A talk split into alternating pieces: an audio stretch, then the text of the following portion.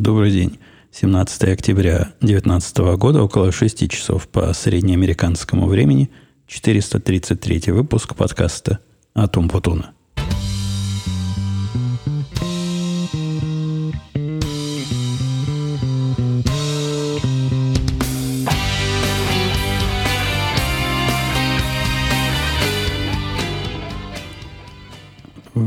Внезапно музыка вот играла. Внезапно я сегодня решился и по причинам, вызванным снаружи. Снаружи у нас произошла отмена рабочего дня, то есть рабочий день, конечно, был, но на работу ехать не надо было.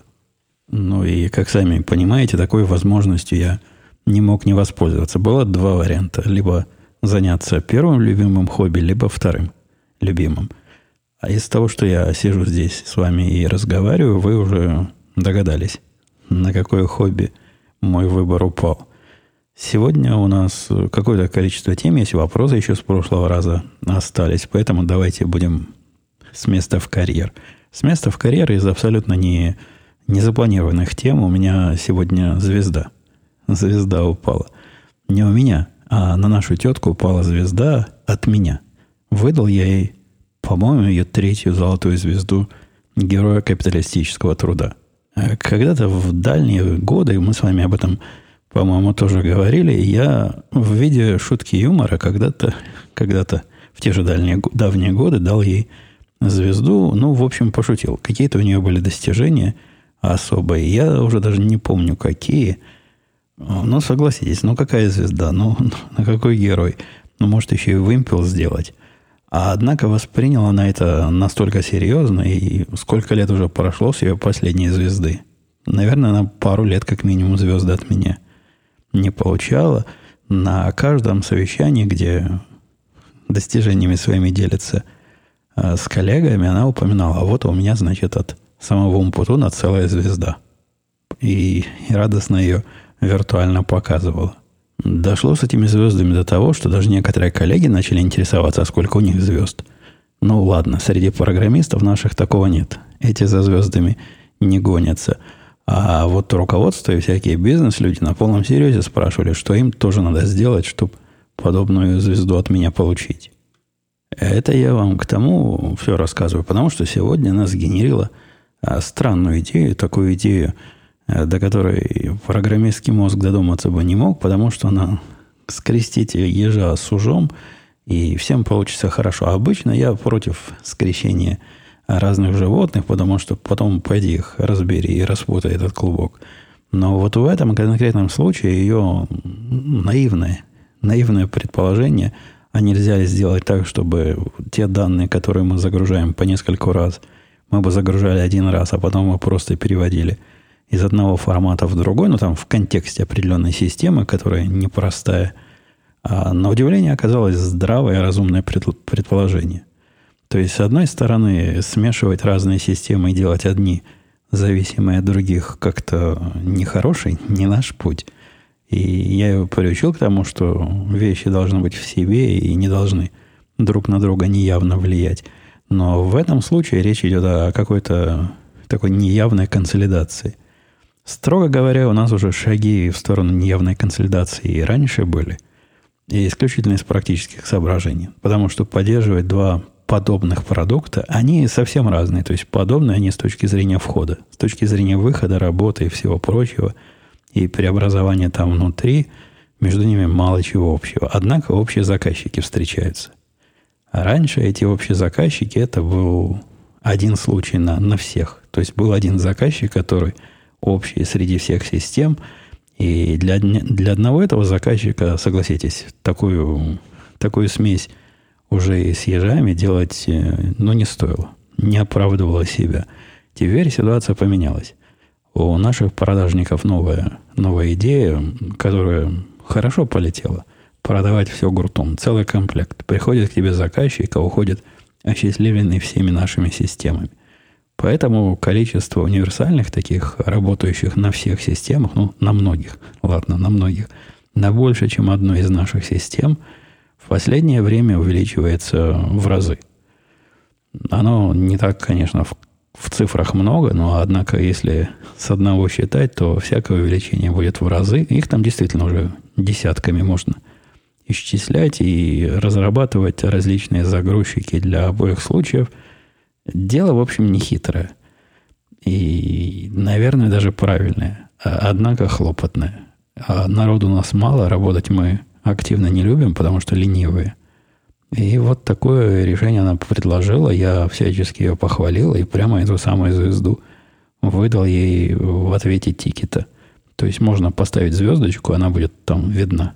Теперь у нее там есть звездочка, будет ей хвастаться. И я уверен, в следующий раз, когда на работу придем, первым делом она про эту звезду всем расскажет. Когда мы с вами в прошлый раз встречались, я собирался пойти э, за очками – они то ли должны были прийти, то ли уже почти пришли. Как-то у нас сегодня что-то шипит. Когда я молчу, какой-то шип происходит у меня в ушах. Я не знаю, то ли это у меня в ушах шипит, то ли действительно какие-то наводочки во всей моей аудиосистеме. Буду потом разбираться. Ну, вроде бы не так, чтобы мешает слушать и раздражает. Хотя после того, как я сказал вам, вы наверняка будете пытаться этот шум услышать изо всех сил и не сможете расслышать. Так вот, я рассказывал о подготовке к обзаведению очками. Э, обзавелся. Теперь я человек в очках, я их получил, мне их выдали, меня там поздравили. Честное слово, поздравили. Говорят, у тебя первые очки, думаю, сейчас нальют. Нет, не налили, но почти. Похлопали по плечу, сказали поздравления наши. Было в чем поздравлять. То есть у человека зрение ухудшилось, что он очки решил попробовать, и, и вот это с их точки зрения событие, которое достойно празднования. Но, видимо, в их э, профессиональном бизнесе еще один очкарик – это еще один источник дохода. Как их принимать? Э, это ведь не компьютер покупать. Как компьютеры покупать, я знаю. Что там проверять, я знаю. А очки, ну как, как их проверишь? Ну, рамка, это душка, оправа, в них стекла – Надел на себя, посмотрел впереди, посмотрел вдали. Вроде видно, вроде нормально. Они меня сразу привезли. Говорят, чувак, в этих очках ты сразу за руль не садись. Сначала ты их дома как следует поноси, а, а уж потом рискуй водить машину. Но я, я, я ведь резкий, я, я ведь смелый. Мне эти техники не указ. Напялил очки, сел в машину и понял, почему они, они это сказали. Из-за того, что очки эти называются прогрессивные, не из-за того, что они так называются, а из-за того, что они так сделаны. Там три вида линз внутри. И мозг трудно с этим справлялся. Я говорю об этом немножко уже в прошедшем времени, хотя и сейчас, время от времени мозг начинает возмущаться, когда, когда очки эти надеваешь. Но поначалу было ощущение, что все плывет. Посмотришь направо, посмотришь налево, сменяется геометрия, картинка сдвигается. Ну, это от того, что я смотреть не умел. В этих очках себя надо вести как сова. А именно смотреть в ту сторону, куда направлен нос, и не двигать глазами направо и налево.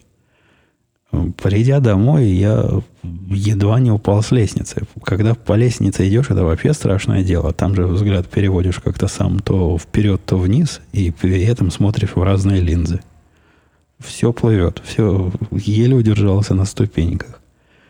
Я был уверен, что у меня от них наступит морская болезнь, примерно как наступает от компьютерных игр, потому что эффект был по ощущениям очень близок.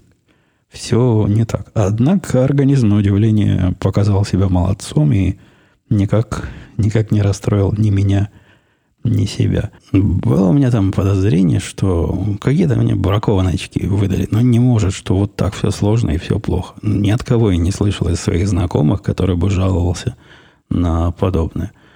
Спросил у коллеги, который не очкарик, но жена у него очкарится, а он подтвердил, что все-таки есть. Что она, когда на такие линзы переходила, и тоже сталкивалась примерно с теми же самыми проблемами.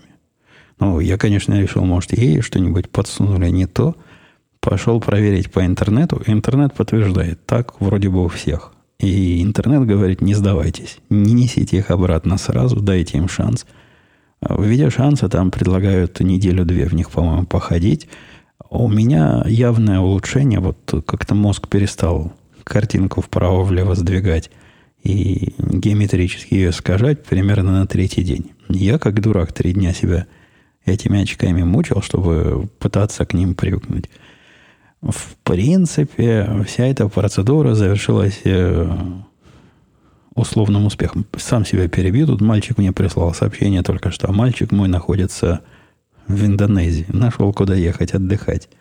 У них там поздний медовый месяц с его женой, и они поехали на Бали. Я не знаю, как там на Бали, но как-то они решили зачем-то туда поехать. И вот с Бали...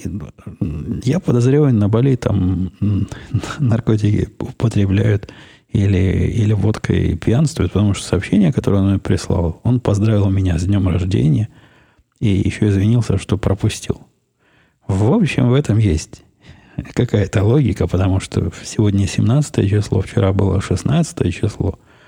И да, у меня день рождения в самом деле 16 числа, правда, не этого месяца. О чем я ему ненавязчиво и намекнул, что, мол, спасибо, но это в ноябре, а мне так по-любому приятно. Два раза, что меня поздравят. Возвращаясь к очкам, один из моих э, способов использования, то бишь use кейсов, был стрелять в них. После того, как они сказали, что в течение года гарантия на все, и даже если я на них сяду, они новые дадут, я решил, ну, почему бы не рискнуть? Ну, отлетит в них э, гильза, разобьет, все равно новые дадут. Схожу, постреляю. Стрельба с ними, вы знаете, дело оказалось непростое. Мне кажется, они вообще для стрельбы не подходят никак.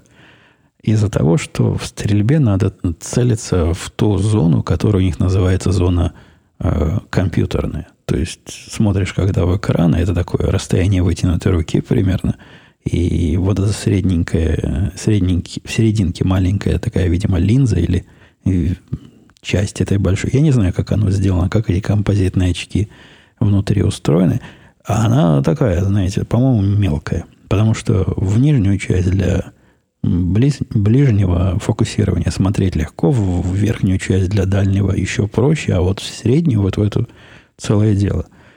И при стрельбе из пистолета, чтобы вот так это видеть, необходимо подбородок вверх поднимать и какую-то неестественную позу, ну, в смысле стрельбы, неестественную позу принимать. Так что, видимо, для подобного, подобного хобби, для концентрации на расстоянии компьютерного экрана, я закажу себе очки с э, фиксированными стеклами, то есть которые заточены на такое расстояние вытянутой руки и чуть подальше.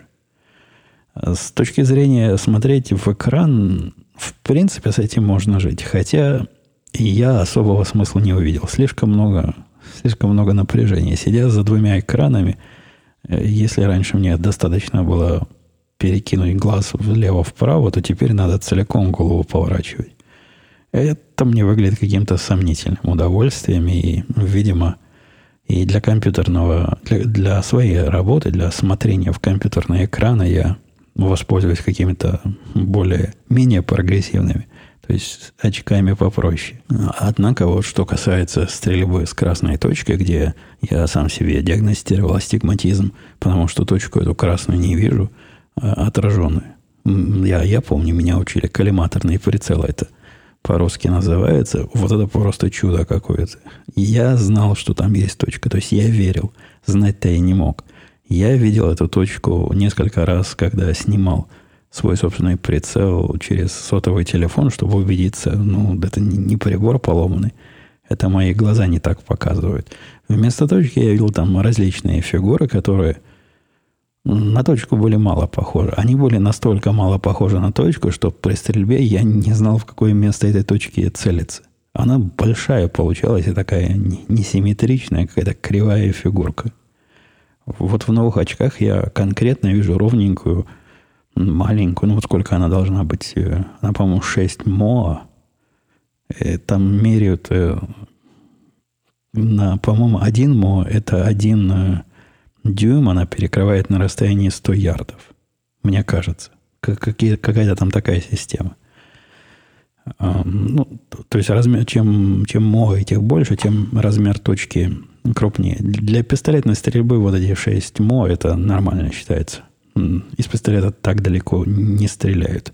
Поэтому перекрыть круг 6 дюймов на расстоянии 100 ярдов, ну, кто, кто на 100 ярдов стреляет? А так вблизи нормально. Куда ее направишь, туда там дырочка и окажется. Так вот, в очках стрелять удовольствие. Надо смотреть э, в самое, самое простое из этих стекол, а именно верхний, видно так все хорошо. Что ни, нигде не, не искажается. Просто любо-дорого. Я два раза подряд последних ходил стрелять. Вот с такими коллиматорными прицелами, исключительно, чтобы насладиться своим вновь приобретенным умением видеть красную точку в виде красной точки. Было у нас, возвращаясь к рабочим темам, в, прошлое, в прошлый раз я об этом вкратце рассказывал в радио Ти, э, странное и внезапное собеседование. Собеседовали мы тетку, с которой я знаком по прошлой жизни, с которой мы вместе работали лет э, много, много-много лет назад. Не то, чтобы мы сильно с ней общались, она была подчиненной моей тетке, вот этой, которой сейчас у меня работает. И напрямую она как-то мало со мной контачила. Но я и пару раз ее видел. Мы ведь удаленно работали. Она, по-моему, даже не местная была. Она мне не понравилась. Какая-то она не понравилась. Ну, какая-то неумная тетка. Хотя, возможно, у нее там в чем-то другом ум. Не зря же наша тетка ее при себе держала и хвалила, и всячески ее продвигала. А, так вот, решила она уйти со своего места работы, с нашего... Она работала у, у конкурентов нашего. Ну, таких фирм, которые делают нечто похожее на то, что делаем мы во, всем, во всей Америке, по-моему, две-три, кроме нас. И как-то люди уходят либо от одних наших конкурентов к другим нашим конкурентам, либо к нам пытаются идти, если мы берем. Таким образом, мы нашу ветку в свое время затянули от конкурента.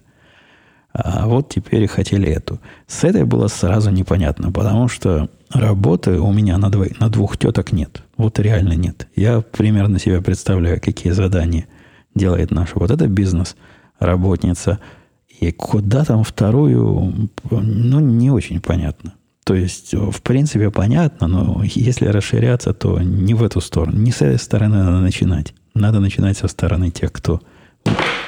Извините, это у меня что-то на столе упало. Надо начинать с той стороны э, людей, которые продукт делают. Э, вот тот самый, который бизнес определяет. И я не пытаюсь сказать, что бизнес ерундой занимается, но более насущные нужды у нас есть на обычном фронте программистско-разработческом. Когда я эту мысль высказал своему начальнику, он как-то так странно намекнул, что а может она и это сможет сделать. И это было для меня шоком. То есть э, возьмем тетку, и вдруг она и программировать немножко может. Такой вывод у него был из-за того, что лет 20 назад она закончила какие-то компьютерные курсы. У нашего начальника есть э, непонятное мне почтение к образованию. Он так серьезно смотрит на образование кандидатов. Если бы он сам решал, кого брать, кого не брать, брал бы только очень образованных. Но поскольку не он решает, ну, или не один он решает, то берем кого попало. И все, которые у нас сейчас есть из грамотных чуваков, ну, кроме меня, они без э, профессионального образования. Да и мое профессиональное образование не совсем уж по этой профессии, которой я сейчас занимаюсь. Я, я, вы ведь меня знаете, вы со мной давно сидите, я за словом в карман не лезу, сразу ему рассказал, насколько идея его бессмысленно, бестолковая и и даже поразительно неудачное. Но я с ним всегда э, экивоками говорю, говорю, сэр, говорю, дружище, дружище, говорю.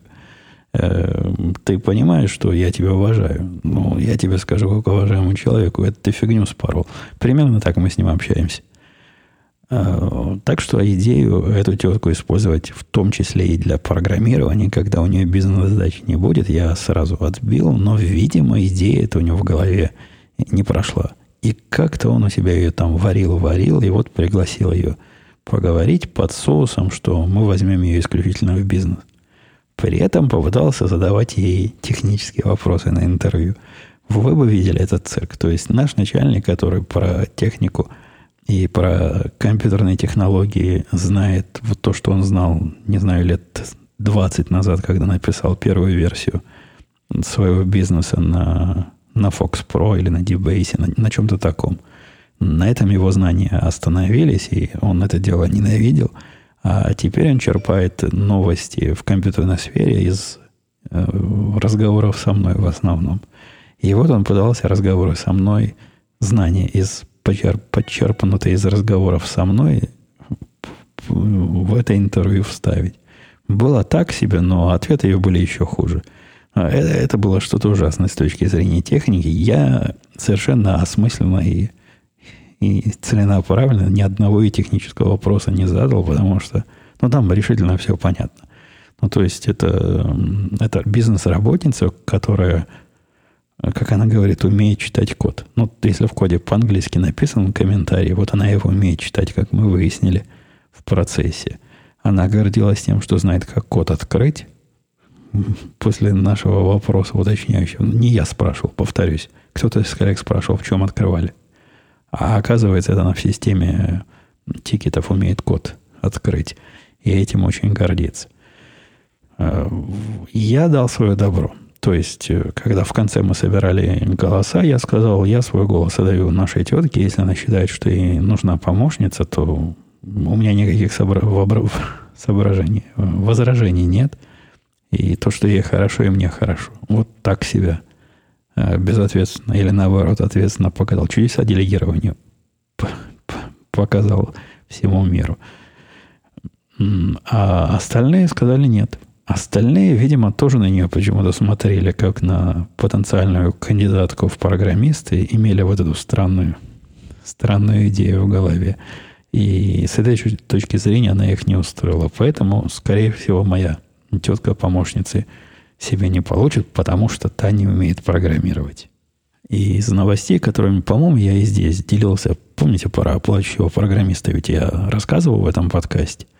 Плачущий программист это, это, это, если вдруг не рассказывал, на работе основной одного из моих контракторов, который тоже, прямо скажем, не, не гений, но по сравнению с остальными он крут. Прошел мою школу, знает э, как делать правильно, как неправильно. Скорее он знает, как делать, как не делать неправильно, но вот с тем, как делать правильно, у него пока есть еще проблемы. И программист, который у него там есть, при осмотре его кода, он написал ему э, нормальный такой обзор, сказал, что это концептуально неверно, на какой-то совершенно явно концептуально неверный момент. На что коллега обиделся и плакал плакал, его всей компании успокаивали, а моему ученику устроили выволочку, что так делать нельзя, и здесь вам не там, тут так с людьми у нас Калифорнии не разговаривают. До административных мер типа вызова в отдел кадров дело не дошло, но было близко к этому. Там ферма, хотя и э, молодая, но, но крупная. У них есть специальный отдел кадров, который следит, чтобы неповадно было. В результате, даже после консультации со мной, э, вот этот мой протеже, не совсем протеже, ну, действительно, подмастерье. Это же то же самое почти, что протеже. Он не знает, как себя вести, и я не знаю, что ему посоветовать. Он пока выбрал путь наименьшего сопротивления, то есть пытается этому плачущему программисту ничего поперек не говорить.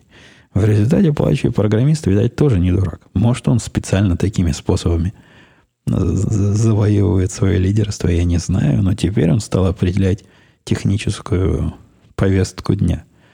И получается у него плохо, потому что, как я выше сказал, даже по сравнению с моим, что там скрывать, не самым гениальным протеже, этот вообще никакой. А, основывает программист это свое мнение на интернете. Это удивительный факт, и я не раз эм, такое встречал, но профессиональной работе, я имею в виду, встречал, когда люди пытаются чужие знания э, принимать как свои, на веру. То есть у человека это знание опыт появляется в результате того, что он набил какие-то шишки и попробовал какие-то решения и пришел к каким-то выводам. А есть умники, которые говорят, а давайте мы сократим этот путь. Зачем нам самим наступать на эти грабли? В интернете вон кто-то статью написал, он, наверное, знает чувак, что писал кто попало в интернете, это статьи не пишет, там не дадут кому попало писать. Поэтому я воспользуюсь его рекомендацией. При этом плачущий этот программист оказался весьма всеядный. Он такое количество рекомендаций накопал. При этом из разных источников, ну, в основном пристойных источников. Однако из-за того, что он относится к рекомендациям как к аксиомам, а не критически э, обдумываемому материалу, он пытается их все в архитектуру проектов своих засунуть. Получается плохо. Получается, во-первых, слишком много всего. То есть э, любое, любое слово, которое он buzzword это называется, то есть такое слово, как это по-русски, как это по-русски – ну, вот такой, любой слоган, который он где-то услышал, любое модное словечко, он пытается разузнать в интернете, как же люди его применяют, и обязательно засунуть в свой проект. И я, я не знаю, как с этим бороться. К счастью, это не моя проблема. Я бы эту проблему, конечно, решил. Он бы у меня еще раз поплакал, и после этого перестал бы предлагать всякие глупости. А для моего ученика это да. Это проблема проблем, как быть он не знает. И идет на компромиссы. Идет на компромиссы, которые, на мой взгляд, идти совершенно невозможно, непонятно и бессмысленно, на технические компромиссы для того, чтобы не устраивать э, революции э, с этим плачущим программистом и не заставить его расплакаться еще раз. В этом подкасте я не раз говорил, что на работе э, соглашение, согласие важно, и компромиссы важны. Однако есть же, есть же какие-то вещи – то есть, когда решение, предлагаемое необоснованно, технически безумно и потенциально вредно и опасно, в этом месте компромисса быть не может. В этом месте пытайся убеждать, пока можешь. Ну, если ты начальник. И если не смог, говори, ну хорошо, мы с тобой не согласились, теперь делай, как я сказал. И хотя мой ученик и начальник там большой – он даже начальник через голову вот этого плаксы, он такого себе не может позволить сказать, потому что, ну, вы поняли, почему вдруг опять хорошего человека обидит. Сегодня я как-то не в голосе, как-то у меня э, связки то ли холодные, то ли я простыл немножко, то ли наоборот, но странно сам себе, сам себе звучу. Ну, имейте в виду, это, это не звуковой тракт подводит. Это у меня сегодня с голосом так – не очень хорошо. А, давайте посмотрим на, на вопросы и комментарии, потому что, если я ничего не путаю, в прошлый раз я совершенно безобразно позволил себе их э, проигнорировать.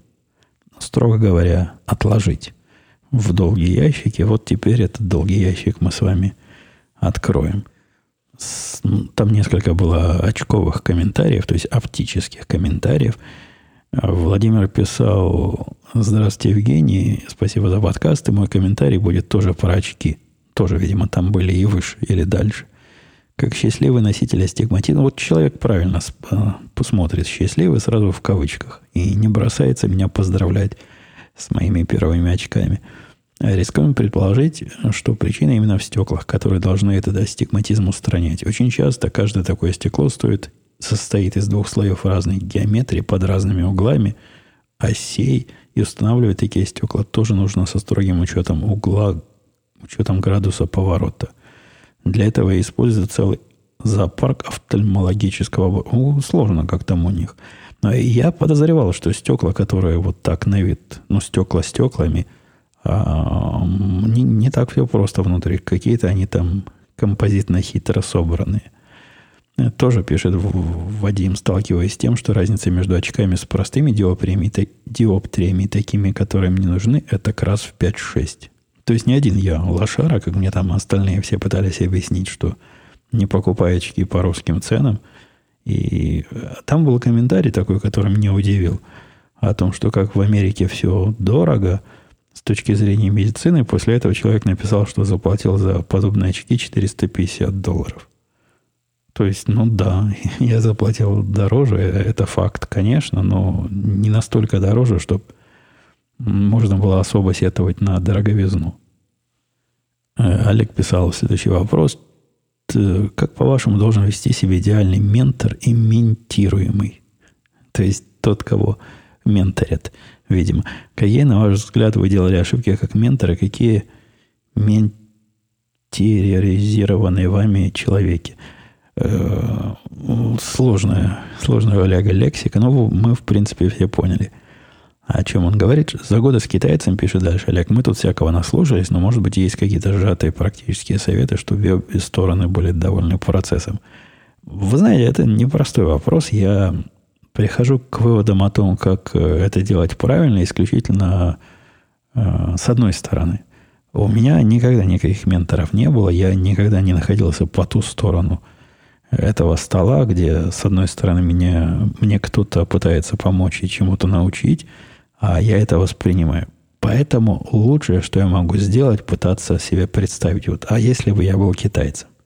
Или если бы я был вот этим моим учеником, который в Калифорнии? То как бы я воспринял то-то, то-то или то-то.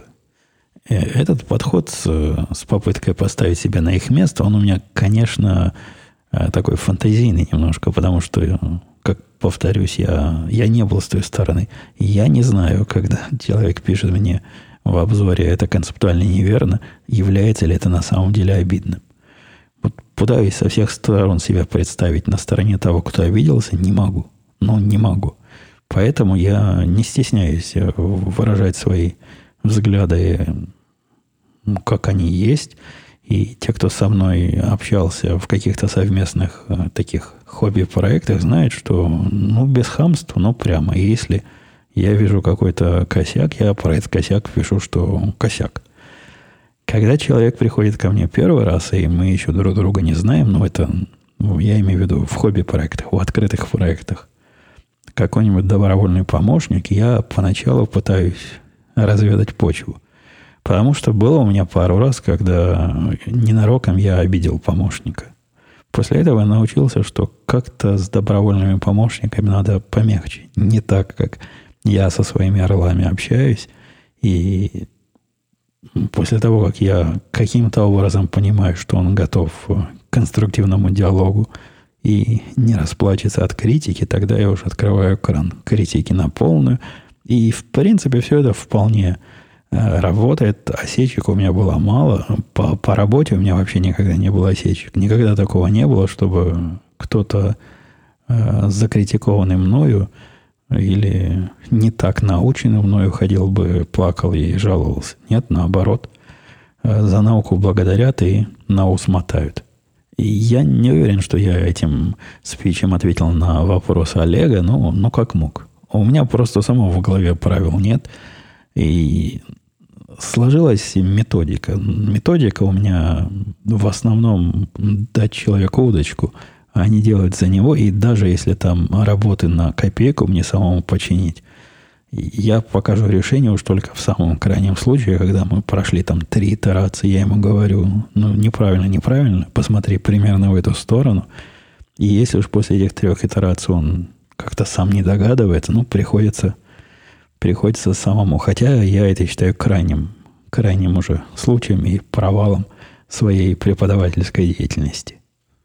Следующий вопрос писал Пьетер 001. Давненько ничего не писал, не говорил спасибо за подкаст, спасибо.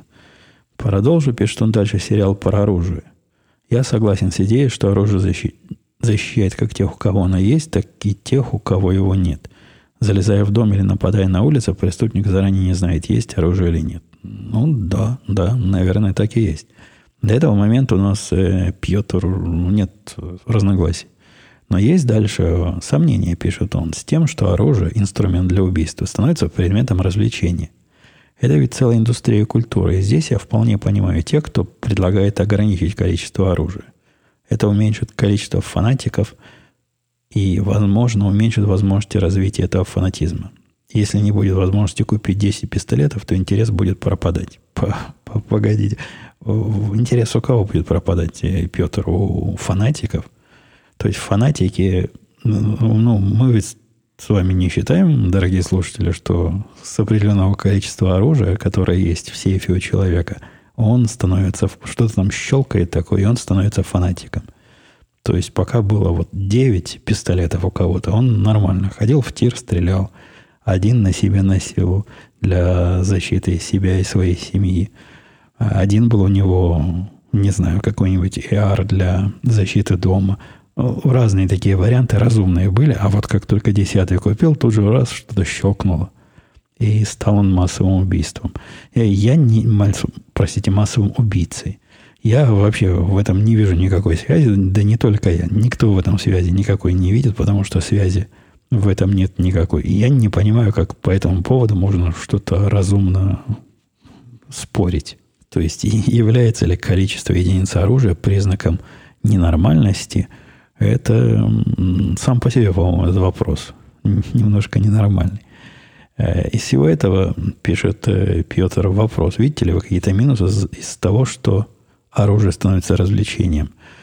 Э, да не вижу никаких минусов. Из-за того, что оружие, оно в том числе и развлечение, я в тир хожу по двум причинам. Тренировать свои способности использовать это самое оружие, и потому что мне нравится контролируемый взрыв в своих руках, то есть то самое развлечение. Однако обе эти причины, обе эти повода приводят к, тому, к одному и тому же. К тому, что среднестатистического гражданина, у которого есть такое хобби, он оружием этим умеет владеть. То есть не те люди, которые раз в год приходят в тир, чтобы не забыть, куда там курок нажимать и с какой стороны пуля вылетает, а вот такие увлеченные, типа меня. И я не сам увлеченный, я хожу раз в неделю э, в тир минут на 20-30. Иногда недельку пропускаю, есть гораздо более увлеченные люди. И, в принципе, все мы более-менее прилично этим оружием умеют владеть. Я там со многими ну, в тире общаюсь, и ну, совсем уж новичков из тех, кто, кто в моем кругу общения там не встречается. Я знавал людей профессиональных, которые, которые оружие за деньги носят, с гораздо худшими навыками владения и с гораздо худшей дисциплиной пользования оружием. Так что я у хобби вижу только плюсы, а не минусы. И то, что это развлечение, да ради бога, кому какое дело – развлечение, не развлечение, это, по-моему, на, на суть всего вопроса не влияет ровным счетом никак. Я не вижу никакой вот этой связки между тем, что это развлечение, и тем, что это вредно. То есть, ну да, развлечения есть разные. Есть какие-то развлечения, которые однозначно вредны. Вот некоторые злые языки говорят, что алкоголизм – это плохое развлечение. И некоторые распространяют на любую выпивку. Ну, наверное, с этим можно согласиться, потому что помутненное состояние и все прочее, неизвестно, как у человека поведение может от этого поменяться. Тут какой-то мостик можно перекинуть. Однако развлечение стрельбы по мишеням и мостик к стрельбу по живым людям я, я не могу. Никак не могу в своем сознании эти две вещи соединить. Привет, Евгений писал. Игорь, не помню, чтобы читал в СМИ о том, что в очередной инциденте со стрельбой гражданам был открыт ответный огонь. Так ли это? Или подобные случаи просто не получают широкого освещения в международных медиа? Из данных, приведенных э, где-то там, получается, что число единиц оружия сопоставимо с населением, однако распределено крайне неравномерно, и, наверное, можно предположить, что гражданин, носящий оружие в повседневной жизни, это, скорее всего, большое исключение. Верно ли? На ваш взгляд, это предположение? Это не совсем предположение. Ну, например, в таком относительно дружественном для ношения оружия штате, как Техас, у них меньше 5% населения. Я даже не знаю, сколько из этих 5% носят, но имеют право на ношение. То есть у них есть вот эта лицензия на ношение.